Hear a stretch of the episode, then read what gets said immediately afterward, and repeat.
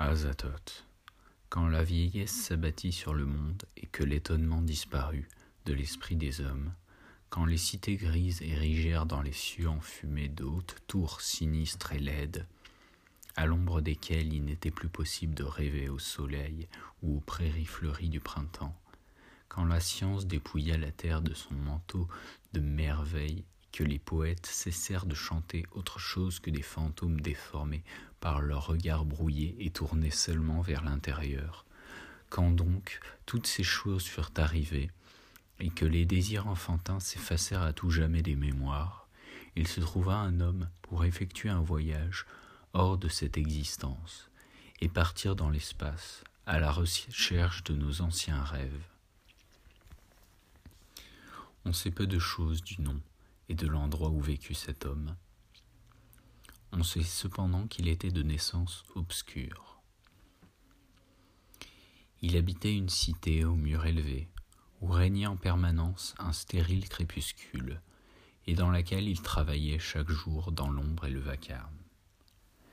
À la fin de sa journée de labeur, il rentrait le soir dans une pièce, dans une pièce dont la fenêtre unique donnait non sur des prés, et des bois, mais sur une sombre courette, où s'ouvraient également dans le désespoir et l'ennui d'autres fenêtres. De sa chambre, le panorama n'offrait au regard que des murs et d'autres fenêtres, et il fallait se pencher pour apercevoir dans le ciel les petites étoiles. Et parce que ne voir constamment que des murs et des fenêtres peut rendre fou un être intelligent et rêveur, l'habitant de cette pièce avait pris l'habitude, nuit après nuit, de scruter le ciel au-dessus de lui, dans l'espoir d'y trouver autre chose que ce qui existait dans le monde éveillé. Et quand la grisaille des hautes villes, Au bout de quelques années, il appelait les étoiles par leur nom et les suivait en imagination lorsqu'elles disparaissaient, comme à regret, de sa vue. Puis il parvint à découvrir des choses mystérieuses en fixant le ciel. Enfin, une nuit, un pont fut jeté par-dessus du gouffre profond qui séparait ces deux univers, les cieux chargés de rêves vinrent se mêler à l'air confiné de la pièce et enveloppèrent l'homme dans leur fabuleuse fantasmagorie. Les violentes lueurs violettes de minuit, toutes scintillantes de leur poussière d'or, entrèrent alors dans la chambre. Puis il y eut des tornades de sable et de feu, sorties d'espace infini, lourde de parfums venus de l'au-delà.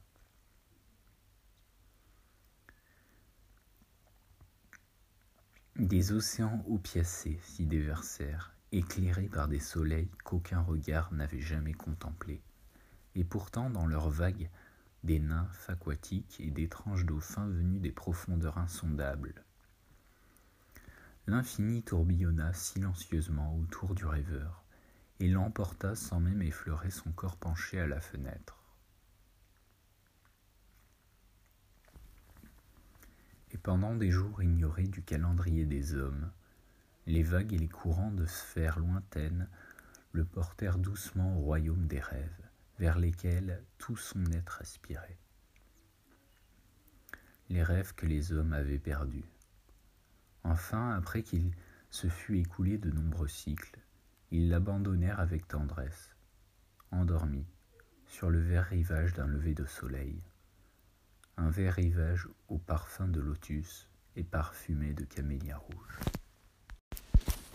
Le livre. Mes souvenirs sont très confus. Je n'arrive absolument pas à préciser où il commence, car parfois il me semble que j'ai déjà un nombre d'années incommensurable derrière moi. Tandis qu'à d'autres moments, je pense que mon présent n'est qu'un point isolé dans un infini gris et sans forme. Je ne sais même pas comment je pourrais communiquer ce message. Tout en étant conscient que je suis en train d'écrire, j'ai la vague impression qu'une médiation étrange et sans doute terrible sera nécessaire pour permettre à ce message d'être entendu là où je le désire. Mon identité, elle aussi, est étonnamment incertaine. J'ai le sentiment d'avoir subi un grand choc, dû à la multiplicité monstrueuse de mes cycles d'expériences uniques et incroyables. Ces expériences ont eu leur origine dans ce livre tout rongé par les vers. Il me souvient de l'avoir trouvé dans un endroit à peine éclairé, tout proche de la rivière noire et huileuse où stagnent toujours d'épaisses nappes de brouillard.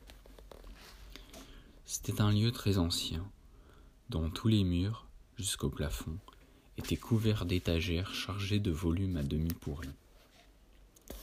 Il y avait des livres dans toutes les pièces et dans tous les coins. Certains étaient serrés dans des bois de rossière, d'autres en tas, à même le sol. C'est dans l'un d'eux que je découvris la combinaison. Je ne connus jamais le titre de cet ouvrage, car les premières pages manquaient. Lorsque je le ramassai, il s'ouvrit, comme de lui-même, vers la fin. Ce que j'y aperçus m'excita grandement.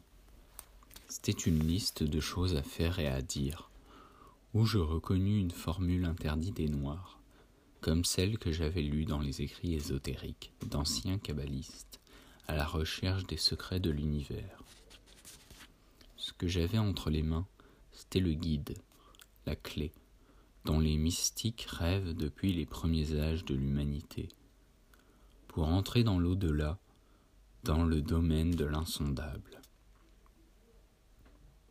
Pendant des siècles, les hommes avaient essayé en vain de retrouver cette formule qui était là, dans ce livre très ancien. Ce n'était pas une presse, à imprimer qui avait tracé en grandes lettres redoutables ces phrases latines, mais la main d'un moine à demi fou. Lorsque j'avais emporté ce document, le vieil homme ricaneur avait fait un étrange geste de la main, et je sentais encore son regard narquois peser sur mes épaules. Il n'avait pas voulu accepter d'argent, mais ce ne fut que bien plus tard que je compris pourquoi. Tandis que je me hâtais au travers des ruelles tortueuses et embrumées qui longent le quai, j'eus l'impression inquiétante d'être suivi furtivement par un bruit de pas étouffé. De part et d'autre de la rue, les maisons branlantes et séculaires semblaient revenir à la vie. Elles m'apparaissaient méchantes et maléfiques, comme si un courant d'intentions malignes avait brusquement surgi du sol. Il me semblait que les murs, les pignons de briques moisies, de plâtre et de poutres couverts de champignons, et les fenêtres semblables aux facettes de diamants avaient les yeux fixés sur moi, et s'avançaient à ma rencontre pour mieux m'écraser. Je n'avais lu que le dernier fragment de l'incantation blasphématoire avant de refermer le livre, pour l'emporter dans ma demeure. J'habitais une grande maison silencieuse, et je crois bien que j'avais une famille. Je sais qu'il y avait de nombreux domestiques, mais je ne me rappelle plus en quelle année tout cela s'est passé, car j'ai vécu depuis bien des siècles d'aventures, et j'ai complètement perdu la notion du temps. Vers minuit, j'allais donc m'enfermer, tout pâle d'émotion, dans le grenier que je m'étais spécialement installé pour mes travaux secrets.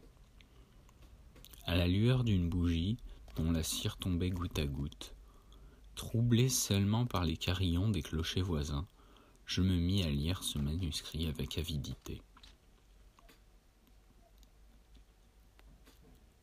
J'écoutais le tintement de ces carillons avec une particulière intensité, comme si j'avais peur de déceler parmi les notes habituelles un son venu d'outre-tombe. Mais la première bizarrerie se produisit sous la forme d'un grattement venu de la fenêtre la plus haute, de celle qui dominait tous les toits de la ville. À ce moment-là, je lisais à haute voix le neuvième paragraphe de la première partie du document, et je compris tout de suite ce que cela signifiait. Ce grattement m'apprenait que je venais de franchir le seuil du domaine des ombres, et que je ne serais plus jamais seul. En fait, j'entrais dans un tourbillon où le temps et les images étaient complètement déformés. À l'aube, je m'aperçus que la décoration des murs et des étagères s'était transformée, que la pièce n'était plus la même. Par la suite, je ne reconnus plus jamais rien du monde dans lequel j'étais né. Présent, passé, avenir, tout se mélangeait. Des objets naguère familiers me semblaient tout à coup étrangers, tant ma vision des choses s'était élargie. À partir de cette période, je fus transporté dans un rêve fantastique, où les formes m'étaient, au mieux, à moitié connues, mais le plus souvent totalement inconnues. Chaque huisse que je franchissais m'entraînait plus loin et plus profondément dans la fantasmagorie. Il me devenait de plus en plus difficile de reconnaître les objets usuels de la sphère étroite qui avait été la mienne, si longtemps. Ce que je voyais autour de moi, personne d'autre ne le voyait. Et de peur que l'on ne me prît pour un fou, je restais seul, à l'écart de l'agitation des humains. Les chiens me redoutaient, car ils sentaient l'ombre qui toujours marchait à mes côtés je passais mon temps à lire des livres oubliés et secrets, et des manuscrits de sorcellerie qui m'entraînaient, tandis que je franchissais sans cesse de nouveaux seuils vers le cœur des cosmos inconnus. Je me souviens d'une nuit où je fis cinq cercles de feu concentrique sur le sol et où debout, dans celui du milieu, je récitais l'une des monstrueuses litanies apportées par le messager de Tartarie. D'un seul coup, les murs fondirent, et un souffle noir m'emporta au travers d'espaces gris insondables, à des kilomètres au-dessus des sommets acérés de mystérieuses montagnes. Après une obscurité complète, la lumière de myriades d'étoiles forma de monstrueuses constellations. Je survolais une plaine verdâtre où je discernais maintenant les tours tortueuses d'une monstrueuse cité. Je n'avais jamais rien vu ou lu ou rêvé de semblable. Tandis que je descendais vers le centre de la ville, je vis un immense bâtiment de pierre. Une peur horrible m'étreignit. Je hurlai, me débattant pour ne pas m'écraser sur lui. Après un moment d'inconscience, je me retrouvai dans le grenier, étendu de tout mon long sur les cinq cercles phosphorescents.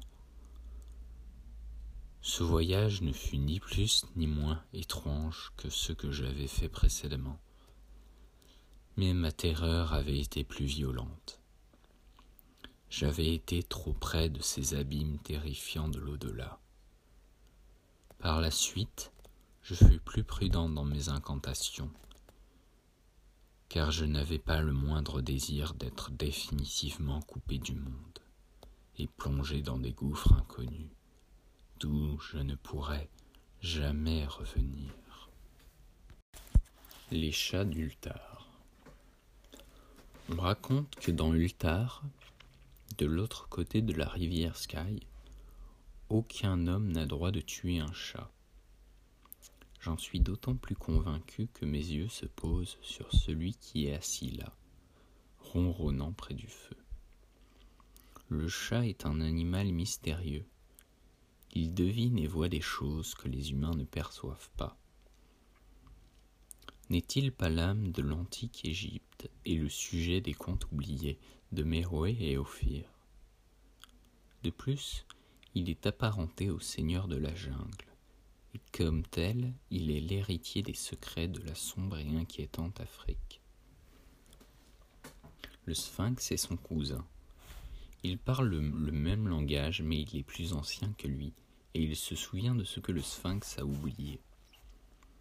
À Ultar, longtemps avant que l'on interdit d'abattre les chats, il y avait un vieux paysan et sa femme qui prenaient plaisir à prendre au piège, pour les tuer, les chats de leurs voisins. Pourquoi se livraient-ils à ce massacre? Je l'ignore. Beaucoup de gens ont les chats en horreur et ils ne supportent pas de les voir se glisser furtivement dans les cours et les jardins après le crépuscule. Peut-être ce couple était-il du nombre, toujours est-il qu'elle tuait tous les chats qui s'approchaient de leur maison.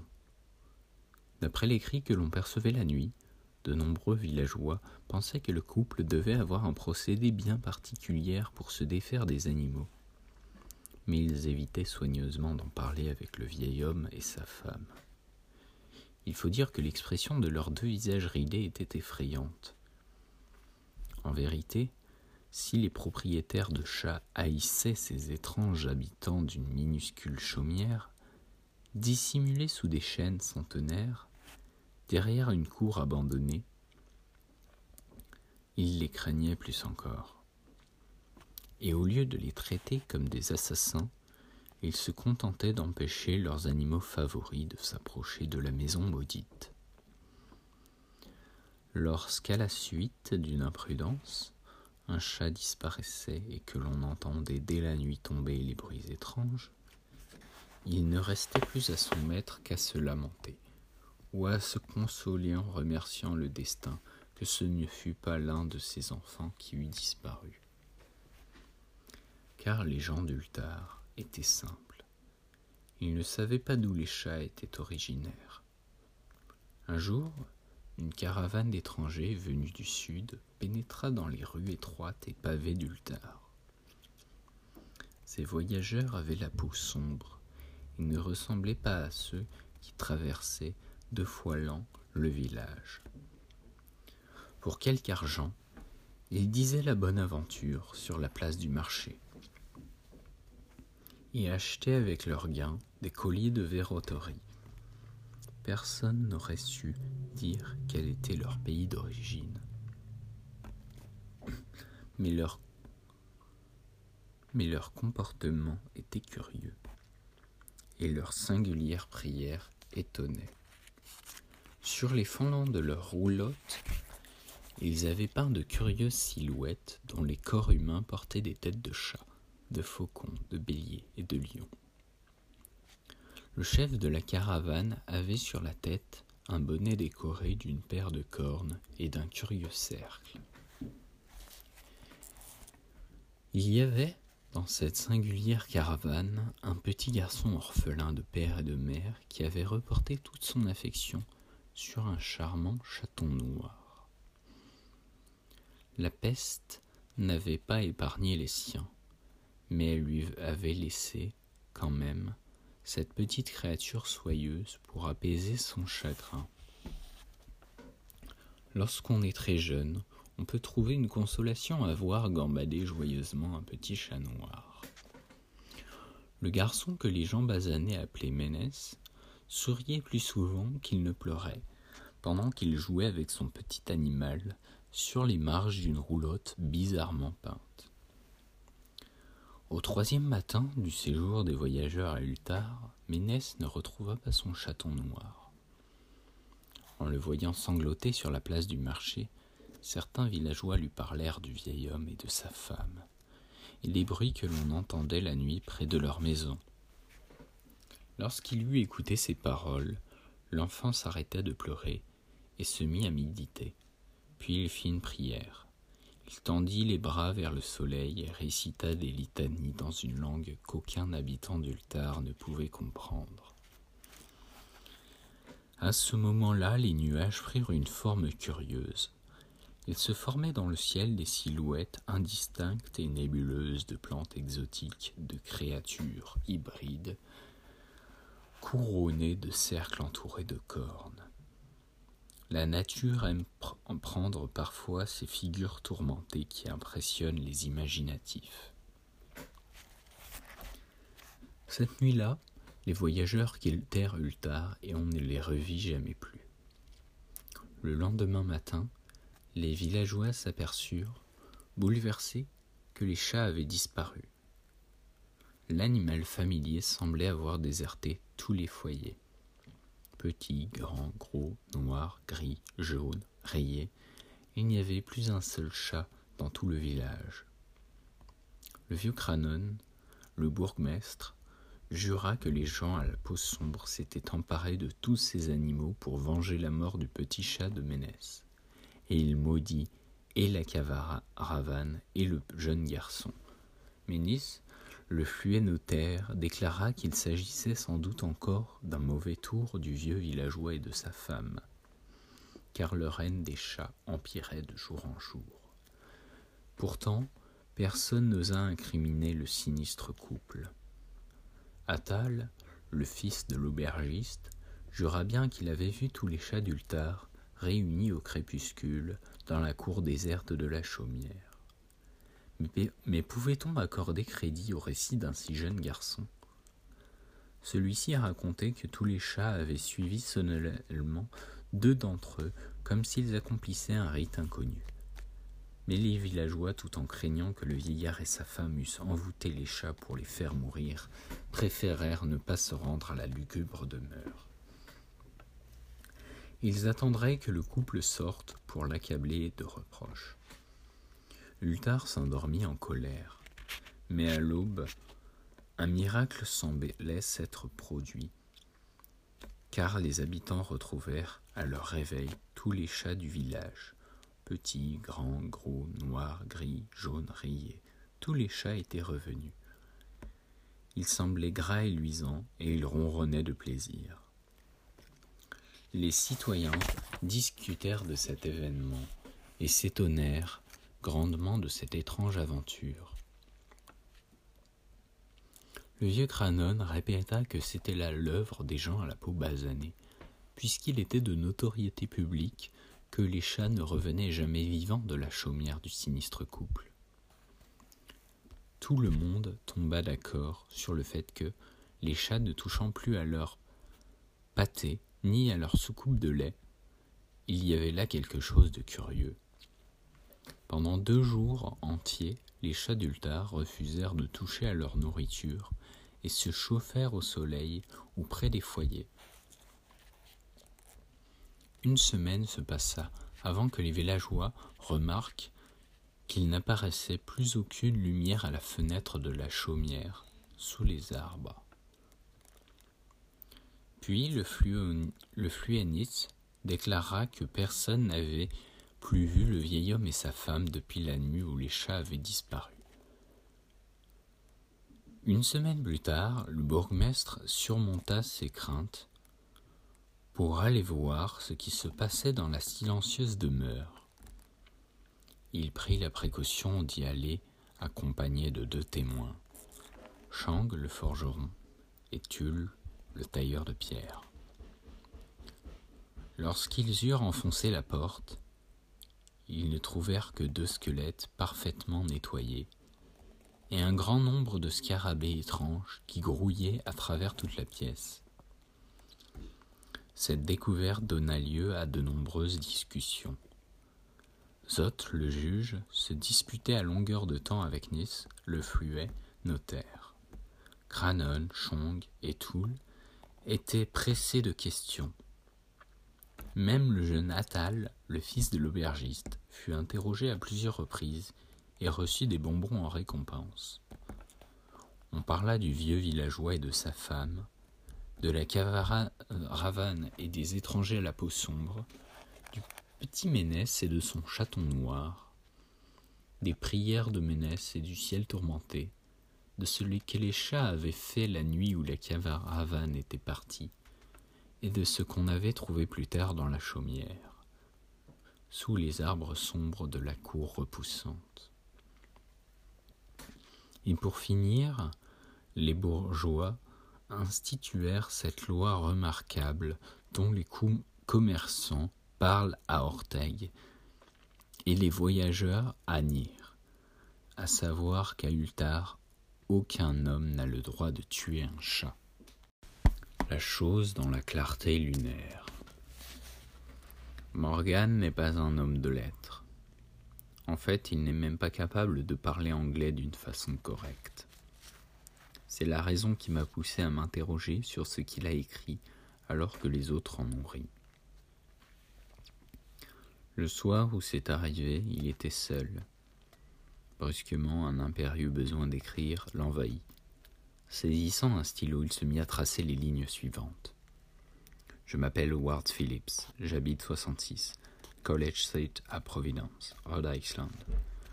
Le 24 novembre 1927, je ne sais évidemment pas en quelle année nous sommes en ce moment, je suis tombé dans un sommeil peuplé de rêves et je ne me suis plus jamais réveillé.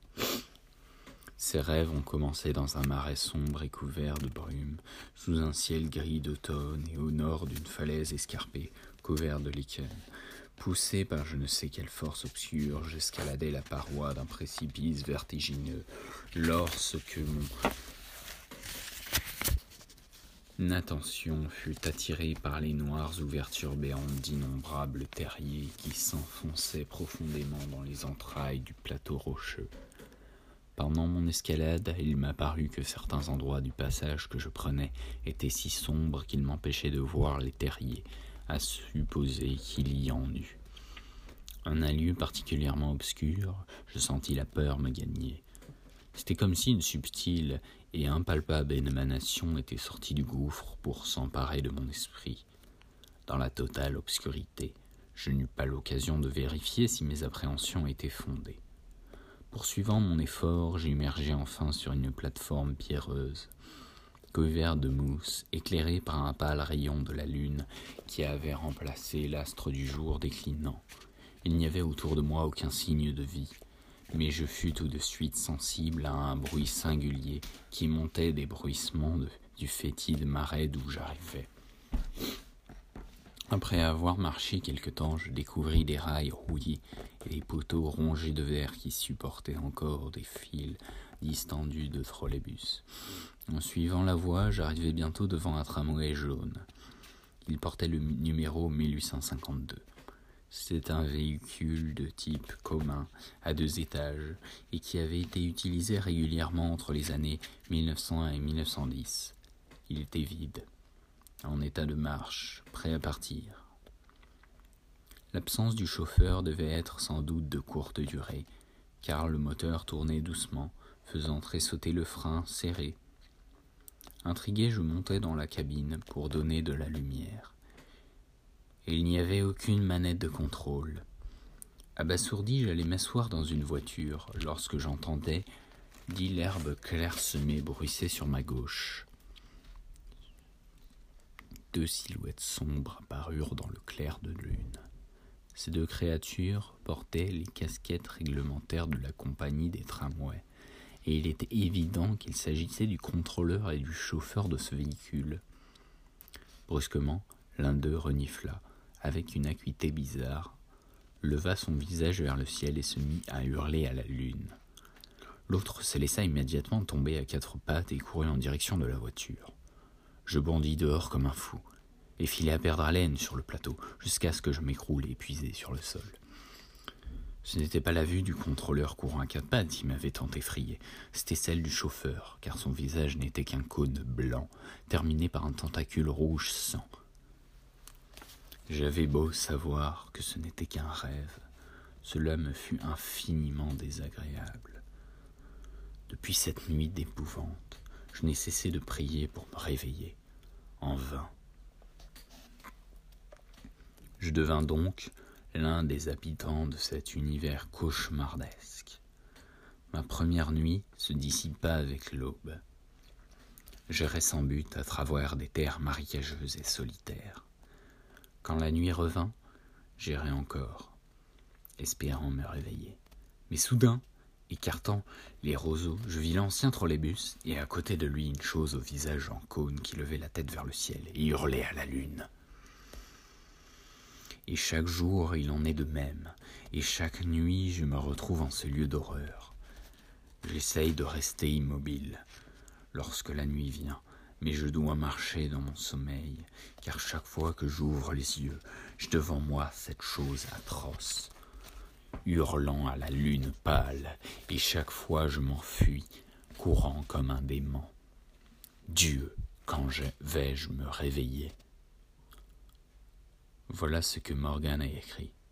Je vais me rendre 66 College Street à Providence, mais j'ai peur de ce que je pourrais découvrir. Polaris. À travers la fenêtre de ma chambre, l'étoile polaire brille d'une étrange lueur. Pendant les longues heures infernales des ténèbres, elle est là qui étincelle. Et en automne, lorsque les vents mugissent avec rage, lorsque les arbres du marécage, aux feuilles rougeâtres, bruisent dans le petit matin, alors que la corne lunaire pâlit, je m'assis près de la croisée et contemple l'étoile. Tombant de la voûte céleste, l'éclat de la scintillante Casiopée vacille au fil des minutes, tandis que Charles Wayne, le bûcheron, commence à travailler au milieu de la brume détrempée du marais, juste avant l'aurore. Arcturus clignote sur le cimetière, et au loin la chevelure de Bérénice lui. Étrange, dans l'Est mystérieux. La polaire, elle, darde ses rayons cendrés et froids sur la terre, clignant hideusement comme un œil fou qui essaie de transmettre un message, mais qui a tout oublié, excepté qu'il avait un message à remettre. Quelquefois, quand le ciel est nuageux, je réussis à dormir. Je me rappelle la nuit de la grande aurore, lorsque les reflets de cette lumière démoniaque jouaient sur la frontière. Un passage de lourds nuages en masqua les rayons, et je m'endormis. Ce fut dans le premier halo d'un croissant de lune que j'aperçus, pour la première fois, la cité. Elle reposait sereine et engourdie sur un curieux plateau situé au creux d'un vallon, lui-même entouré de pics insolites. Ses murs, ses tours, ses colonnes, ses dômes et ses trottoirs étaient en marbre blafard. Dans les rues de marbre, des piliers de marbre portaient sur leur partie supérieure les têtes sculptées d'hommes barbus, au visage austère. L'air était léger, immobile et chaud. À peine dix degrés au-dessus des zéniths, luisait l'étoile polaire. Longtemps j'observai la ville, mais le jour ne se leva point. Après que la rougeoyante Aldébarane, qui chatoyait bas dans le ciel, eut accompli un quart de sa route autour de l'horizon, je vis de la lumière et de l'animation dans les maisons et dans les rues. Des silhouettes bizarrement drapées, empreintes d'une grande noblesse, mais qui me parurent immédiatement familières, circulaient sous la pâle lumière de la lune déclinante. Elles s'exprimaient avec sagacité, dans un idiome que je comprenais, bien qu'il ne ressemblât à aucune des langues que je connaissais. Et quand la rouge Aldérabaran eut accompli plus de la moitié de sa route, l'obscurité et le silence retombèrent. Lorsque je m'éveillais, je n'étais plus le même. Ma mémoire avait conservé la vision de la cité, et mon âme s'en était fait un souvenir vague dont la nature m'était incertaine. Par la suite, quand les nuits brumeuses me laissaient dormir, je revis souvent la cité. Quelquefois elle m'apparaissait, sous les rayons chauds et dorés d'un nuit qui, lui, non plus, ne se couchait pas, mais tournait lentement autour de l'horizon. Par les nuits claires, l'étoile polaire brillait d'un éclat plus redoutable que jamais. Graduellement, j'en vins à me demander quelle serait ma place dans cette ville mystérieuse, sur cet étrange plateau perdu au milieu d'étranges pics. Au début, je me contentais d'observer en spectateur intemporel. Mais maintenant je désirais m'intégrer à la vie de la cité et donner mon avis, tout comme ses habitants, des hommes graves qui chaque jour réglaient leurs affaires sur les places publiques. J'en arrivais même à penser que ce n'était pas un rêve. Car pourquoi cette maison de pierre et de briques située au sommet de la colline, entre un sinistre marécage et un vieux cimetière, pourrait, pourquoi cette chambre où pénétrait chaque nuit l'étoile polaire serait-elle plus réelle que la cité? Une nuit, alors que j'écoutais une conversation qui se déroulait dans un grand parc plein de statues, je perçus un changement. Et je compris que j'étais enfin physiquement présent dans la ville. Je ne venais plus en étranger sur le plateau de Sarkia entre les pics Noton et Kadiphonek, dans les rues d'Olato. Mon ami Alos avait pris la parole et son discours plut à mon âme. C'était celui d'un homme courageux et d'un véritable patriote. Cette nuit-là, Deikos avait destitué et les Inutos reprenaient les hostilités. Cinq ans auparavant, ces infernaux petits êtres jaunes et courteaux étaient venus de l'ouest inconnu jusqu'aux confins du royaume pour assiéger plusieurs de nos villes.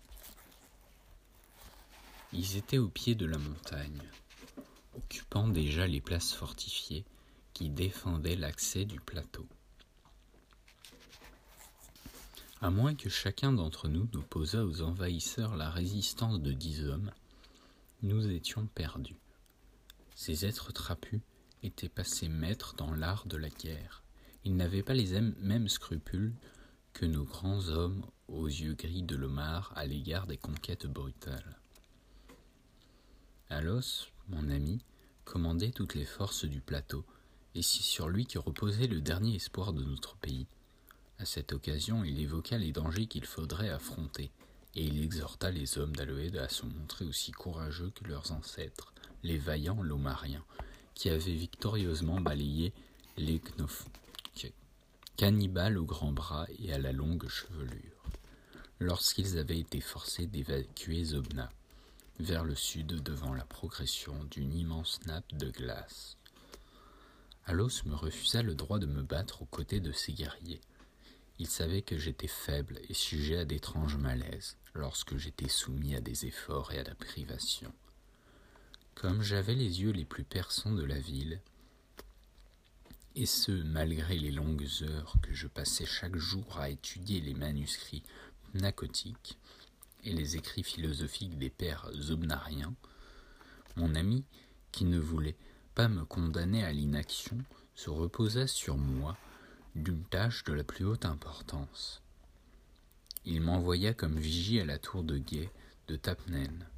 Si les Inutos essayaient de surprendre la garnison de la citadelle par le corps du pic Noton, je devais donner le signal de tir à nos soldats, qui sauveraient ainsi la ville d'un désastre immédiat. J'étais seul dans la tour, car chaque homme valide était requis à la défense des cols. Mon cœur me faisait mal à force d'excitation, et je n'avais pas dormi depuis plusieurs jours, de fatigue. J'aimais l'Omar, le pays qui m'avait vu naître, et Alatoé, la cité de marbre, entre les pics et Cadiphonec. J'étais fermement décidé à assumer toutes mes responsabilités. Mais tandis que je me tenais à l'affût dans la pièce située au sommet de la tour, j'aperçus la corne lunaire, avant son ultime déclin, rouge et sinistre, clignotant à travers les vapeurs qui stagnaient au-dessus de la lointaine vallée de Banoff. Par une ouverture du toit, la pâle et scintillante étoile polaire se mit à frémir, comme si elle était vivante, et à me provoquer comme un démon tentateur. Il me semblait qu'elle me murmurait de mauvais conseils, m'enjoignant de m'enfoncer dans une somnolence traîtresse, à l'aide de cette litanie au rythme diabolique. Endors-toi, guetteur, jusqu'à ce que les astres aient tourné pendant vingt-six mille ans. Alors je reviendrai en l'endroit où je brûle à présent, D'autres étoiles se lèveront alors dans l'axe du ciel, des étoiles qui apaisent et des étoiles qui bénissent, avec une douce miséricorde. C'est seulement lorsque j'aurai terminé mon périple que le passé viendra frapper à la porte. Je luttais contre cette incoercible envie de dormir, essayant en vain de retrouver dans mes lectures de manuscrits planocniques sur la science céleste un sens à ces étranges paroles. Ma tête lourde et oscillante tomba sur ma poitrine, et quand j'ouvris à nouveau les yeux, j'étais dans un rêve. Par-dessus les arbres horribles et oscillants d'un marécage de cauchemars, l'étoile polaire, à travers la fenêtre, me fixait avec un effrayant rictus, et ce rêve est sans fin. Parfois je hurle frénétiquement de honte et de désespoir, suppliant les créatures de rêve qui m'entourent de me réveiller avant que les Umutos ne franchissent le col de Noton pour prendre la citadelle par surprise. Mais ces créatures sont des démons, elles me disent que je ne rêve pas. Elles se moquent de moi, elles me tournent en dérision pendant mon sommeil, tandis que l'ennemi jaunâtre et trapu s'infiltre silencieusement dans nos lignes. J'ai failli à mon devoir, et j'ai livré la cité de marbre de la Je trahis à l'os mon ami, mon chef, et ses ombres continuent à se gosser de moi. Elles m'affirment que le pays de l'Omar n'existe nulle part ailleurs que dans mon imagination ténébreuse que dans ces contrées où l'étoile polaire brille ou dans le ciel, et où la rouge Aldébaran se déplace bas sur l'horizon. Il n'y a jamais eu que glace et que neige depuis des millénaires. Et aucun homme, si ce n'est des créatures jaunes et rabougries, flétries par le froid, qu'on appelle esquimaux. Et pendant que je me tords dans les affres de la culpabilité, essayant convulsivement de sauver la cité pour laquelle le péril augmente de minute en minute, luttant sans espoir pour me débarrasser du rêve de la maison de pierre et de briques dressée sur la colline entre un sinistre marécage et un cimetière. L'étoile polaire, diabolique et monstrueuse, barde de la voûte, ténébreuse, ses rayons cendrés et froids, clignant hideusement comme un œil fou qui essaie de transmettre un message, mais qui a tout oublié, excepté qu'il avait un message à transmettre. Hypnose. À propos du sommeil, aventure sinistre de tous les soirs, on peut dire que les hommes s'endorment journellement avec une audace qui serait inintelligible si nous ne savions quel est le résultat de l'ignorance du danger? Baudelaire. Si l'univers porte en son sein des dieux pleins de pitié, que ceux-ci veillent sur moi au long de ces heures où ni ma volonté ni les drogues n'ont la force de me retenir sur le bord de l'abîme du sommeil, sans appel la mort est compatissante. Mais celui qui renaît des profondeurs infernales de la nuit sait, dans hébétude, que la paix vient de l'abandonner pour toujours. Fou que je fus lorsque j'ai décidé, avec frénésie, de plonger dans les mystères dont l'homme n'avait encore jamais percé la signification. Fou aussi mon ami, fou ou Dieu. Mon seul ami qui m'entraîna dans cette quête et m'y dépassa pour finir dans des terreurs qui peuvent encore un jour ou l'autre devenir miennes. Nous avons fait connaissance. Je m'en souviens dans une gare de chemin de fer où il était le point de mire d'une troupe de curieux. Il se trouvait dans un état d'inconscience totale, après être tombé, victime d'une sorte de convulsion qui avait laissé son frêle corps vêtu de noir dans une étrange rigidité. Je pense qu'il approchait alors de la quarantaine, car son visage aux jeux creuses était marqué de rides profondes tout en étant d'un ovale pur et d'une indéniable beauté. De plus, quelques touches de gris éclaircissaient son épaisse chevelure, ondulée et sa courte barbe drue, qui avait dû en d'autres temps être du plus sombre des noirs corbeaux. Il avait le front blanc, comme les marbres de Pantélie, si vaste qu'on eût dit celui d'un dieu, Je pensais aussitôt dans mon émoi de sculpteur que cet homme était un faune de la Grèce antique, surgi des fouilles d'un temple en ruine et projeté je ne sais comment dans notre triste monde pour y subir l'épreuve du froid et l'usure dévastatrice du temps. Lorsqu'il ouvrit ses immenses yeux noirs, je sus à la lumière de son regard profond qu'il serait désormais mon unique ami. J'en avais jamais eu jusqu'alors, car je compris que ses yeux avaient pleinement contemplé la grandeur et la terreur des royaumes qui se trouvent au-delà de la conscience commune et de la réalité, de ces royaumes que j'avais chéris en imagination, mais cherchés en vain. Aussi, alors que d'un geste j'écartais la foule, je lui déclarai qu'il lui fallait venir chez moi, car il devait se faire le professeur et le guide de mes recherches en mystère insondable. Il acquiesça d'un simple mouvement de la tête. Plus tard, je découvris dans sa voix la musique des viols profondes et des sphères de cristal. Nous devisions ensemble jour et nuit, tandis que je sculptais des bustes de lui ou que je gravais dans l'ivoire des miniatures de son visage pour en immortaliser les expressions. De nos études, il n'est pas possible de parler, car elles n'avaient de point commun avec nulle autre chose de ce monde tel qu'il est conçu par l'esprit humain. Elles participaient de cet univers sans conscience, obscure entité, plus vaste et plus terrifiante que toute chose concevable, qui se trouve au-delà de la matière, du temps, de l'espace, et dont on ne peut appréhender l'existence que dans certaines formes du sommeil. Ces rêves, au-delà du rêve, que ne fait jamais le commun des mortels, et qui n'arrivent qu'une ou deux fois au cours de la vie des imaginatifs. À notre réveil, ce qu'il nous restait de ce cosmos se perdait en nous, comme se perd dans l'air ambiant la bulle de savon soufflée par un bouffon. Une fois émise dans l'atmosphère, elle perd contact avec son origine. Les hommes de science sans doute peu.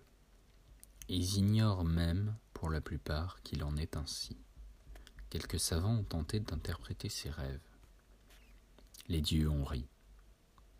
Un homme aux yeux d'oriental a déclaré que le temps et l'espace sont relatifs. Les hommes ont ri à leur tour.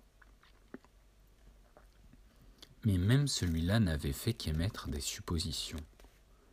J'ai voulu aller plus loin, j'ai essayé. Mon ami lui aussi a essayé. Il a réussi en partie. Puis nous avons fondu nos tentatives et à l'aide de drogues exotiques. Nous avons poursuivi des rêves terribles et interdits à l'intérieur de notre studio au sommet de la tour d'un manoir du comté de Kent. Parmi les douleurs que j'endure à présent, la plus intolérable est mon incapacité à m'exprimer. Ce que j'ai appris et vu au cours de ces heures d'exploration impie ne peut se raconter, car aucun langage ne comporte les symboles qui, rendrait compte de ces expériences. En effet, du début à la fin, nos découvertes furent exclusivement de l'ordre des sensations. Des sensations sans aucun rapport tangible avec les impressions que le système nerveux humain peut enregistrer. C'était bel et bien des sensations, mais elles comportaient des éléments temporels et spatieux stupéfiants. Des choses qui au cœur d'elles-mêmes ne possédaient aucune existence distincte ni définie. Dans le meilleur des cas, le langage humain ne peut transcrire que le caractère général de nos expériences, et ce, en les appelant plongeons ou vols planés, car à chacune de nos périodes de révélation, une partie de notre esprit s'évadait soudain du réel et du présent, pour voler précipitamment vers les abîmes brutaux, obscurs et terrifiants, déchirant parfois quelques obstacles, toujours les mêmes nuages informes, vapeurs visqueuses. Durant ces vols ténébreux et matériels, nous étions parfois solitaires et parfois réunis. Lorsque nous partions ensemble, mon ami me précédait toujours de très loin. Je pouvais appréhender sa présence en débit de l'amorphisme où nous baignions. car une image de lui me hantait constamment au cours de ces voyages.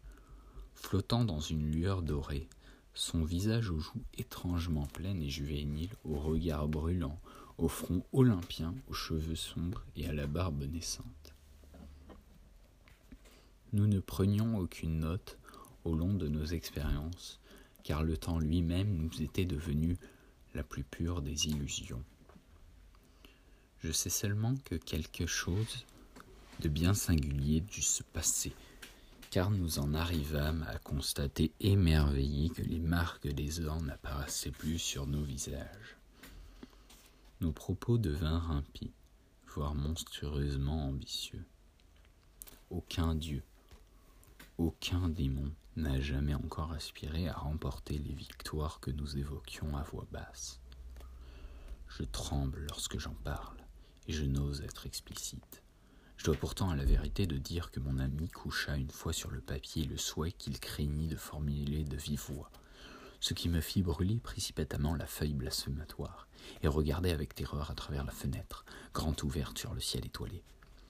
Je suppose, c'est seulement une supposition, qu'il avait projeté de soumettre à sa domination le cours de l'univers visible, et plus que cela encore, il voulait que la terre et les étoiles se déplacent selon ses ordres, et que la destinée de toute chose vivante lui appartienne. J'affirme, j'en fais le serment, que je ne partageais pas ses aspirations. Quoi que mon ami ait pu dire ou écrire pour signifier le contraire, cela doit être considéré comme faux, car je ne suis pas homme à risquer l'enjeu de ces sphères innommables, qui seules peuvent garantir le succès accompli de son entreprise. Vint une nuit où des vents accourus d'espaces inconnus nous firent tournoyer dans le vide sans limite au-delà de la pensée et du concept. D'affolantes perceptions nous assaillirent. Perceptions de l'infini qui provoquèrent en nous d'étranges spasmes de joie, bien que aujourd'hui je sois incapable à la fois de me souvenir pleinement de ces sensations et de décrire le peu dont je me souviens. Lorsque nous eûmes traversé sans encombre une série d'obstacles gluants, je sentis que nous avions été emportés dans des royaumes infiniment plus lointains que ceux que nous avions connus auparavant. Mon ami avait une large avance sur moi dans cet océan d'azur vierge, et je pus lire une excitation funeste sur l'image, souvenir de son visage flottant, lumineux, à l'expression trop jeune. Soudain cette figure devint sombre. Elle disparut rapidement, et je me sentis projeté contre un obstacle que je ne parvins pas à franchir. Semblable aux autres, il était cependant incalculablement plus dense. C'était une masse dure et pour ainsi dire collante, si tant est que de tels termes puissent être appliqués à des qualités analogues dans un monde immatériel. J'étais allé buter contre une barrière que mon ami, lui, avait dépassée sans difficulté. Je me débattais pour aller le rejoindre, lorsque l'effet de la drogue que j'avais absorbée parvint à son terme. J'ouvris alors les yeux, et dans le coin du studio qui me faisait face, je vis mon compagnon pâle, encore inconscient, l'air hagard, et dont les traits marmoréens étaient empreints d'une sauvage beauté sous la lumière vert et or de la lune.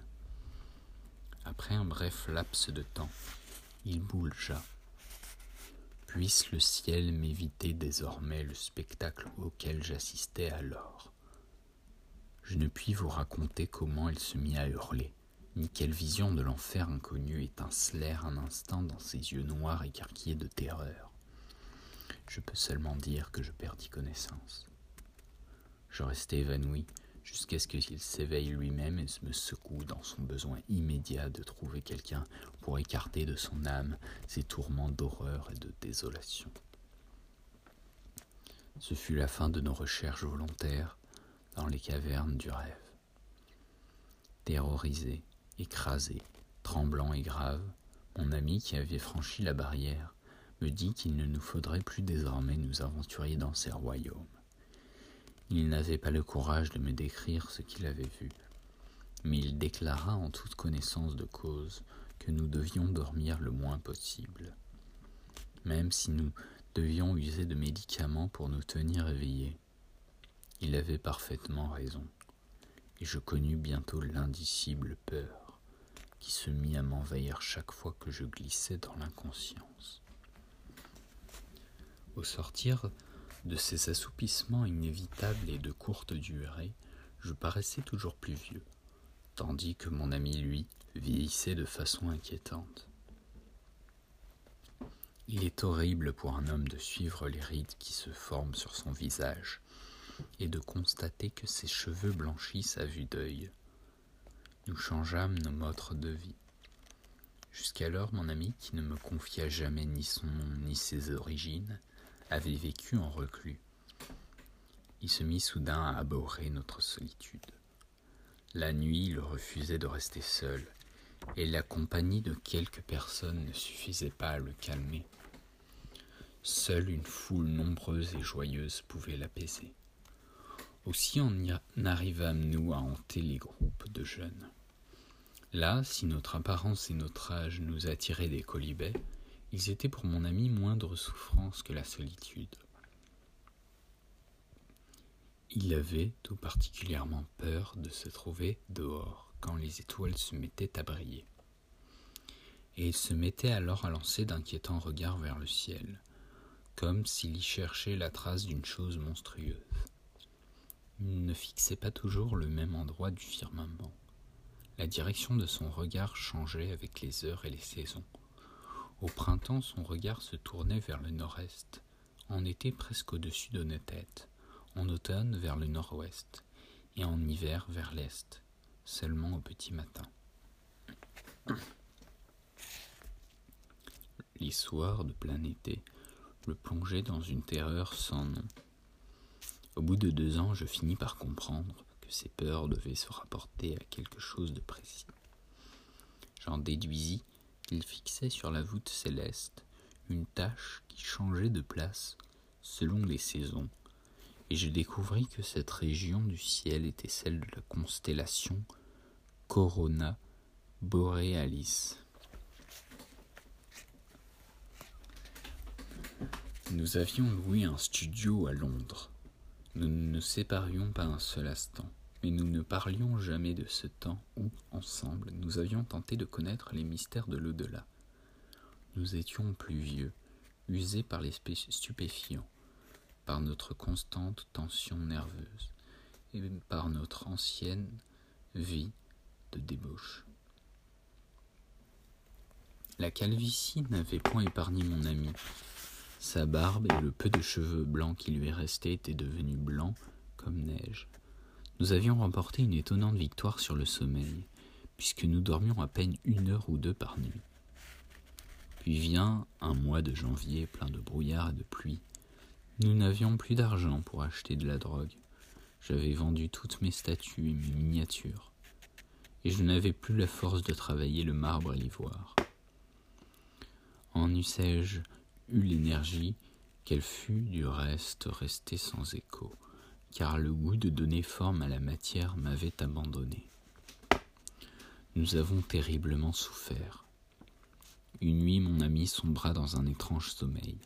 Il émettait une sorte de râle profond, et il me fut impossible des heures durant de le réveiller. La scène est restée gravée en mon souvenir dans tous ses détails. Notre mansarde obscure, sous les toits battus par la pluie, le tic-tac de notre pendule et celui plus faible de nos monstres bracelets. Sur la table de nuit, le claquement d'un volet de l'un immeuble, au loin les rumeurs de la ville assourdies par la pluie et le brouillard. Et le pire, cette respiration lourde, profonde, sinistre, qui semblait mesurer les moments d'une terreur surnaturelle l'agonie d'un esprit en perdition, dans les sphères interdites, inimaginables, infiniment lointaines. À mesure que je veillais, mon ami, la tension monta en moi, et je fus assailli d'une foule d'images mentales. J'entendis une horloge sonner quelque part, ce n'était pas la nôtre car elle n'avait pas tiraillon, et ma rêverie morbide s'y alimenta. Horloge, temps, espace, infini. puis mon esprit réintégra notre demeure. Au-dessus du toit, du brouillard, de la pluie et de l'atmosphère elle-même, Corona Borealis s'éleva au nord-est. La constellation que mon ami avait semblé redouter, et dont le demi-cercle d'étoiles devait déjà, invisible à nos yeux, inonder de sa nature lumière rougeoyante les abîmes infinis de l'azur. Soudain mes oreilles sensibilisées perçurent un bruit nouveau, bourdonnement lent et insistant, venu des lointains, clameur monotone et moqueuse. L'appel venait du nord-est. Mais ce n'est pas cette plaine lointaine qui m'ôta toute initiative, et laissa dans mon âme de telles marques d'effroi que je ne les oublierai jamais. Non, ce n'est pas elle qui me fit trembler de tous mes membres en poussant de tels hurlements que les voisins et la police accoururent pour briser la porte. Ce n'est pas ce que j'entendis, mais bien plutôt ce que je vis, car dans cette chambre fermée, sombre aux fenêtres protégées de rideaux, venait de poindre, depuis l'obscurité région du nord-est, une horrible lueur d'or rouge. Le faisceau lumineux traversa les fenêtres, se dirigea droit sur la tête du dormeur, comme pour y déposer ses rayons maléfiques. L'image, le souvenir de son visage m'apparut une fois de plus, telle qu'elle s'était présentée à moi au cours de nos voyages dans les abîmes de l'espace et du temps. Lorsque mon ami laissait loin derrière lui la frontière de toutes les choses secrètes pour pénétrer dans les cavernes profondes et interdites du cauchemar. Comme je le regardais, je vis sa tête se dresser, ses yeux noirs se révulser d'effroi, et ses lèvres amincies s'entr'ouvrir sur un cri trop effrayant pour retentir. C'est alors que sur cette figure macabre, brillante et surnaturelle, se grava une expression de terreur telle que ni le ciel ni la terre ne pourront plus jamais m'en dévoiler. Tandis que le bruit s'amplifiait sans cesse en s'approchant de notre antre, je ne prononçais pas un mot et tentais de remonter à la source maudite de cette clameur, qui était aussi celle du funeste rayon de lumière où baignait l'image folle de mon ami. Ce que je vis dans un éclair me fit sombrer dans une crise d'épilepsie, qui ameuta voisins et policiers. Jamais, au grand jamais, je ne pourrais compter ce que je vis. Et même si j'essayais de toutes mes forces, je ne suis pas sûr que le souvenir qui m'en reste représente bien cette vision, dont je sais seulement qu'elle fut atroce. Cette tête immobile non plus, car si elle en a connu plus que moi, elle ne parlera plus jamais.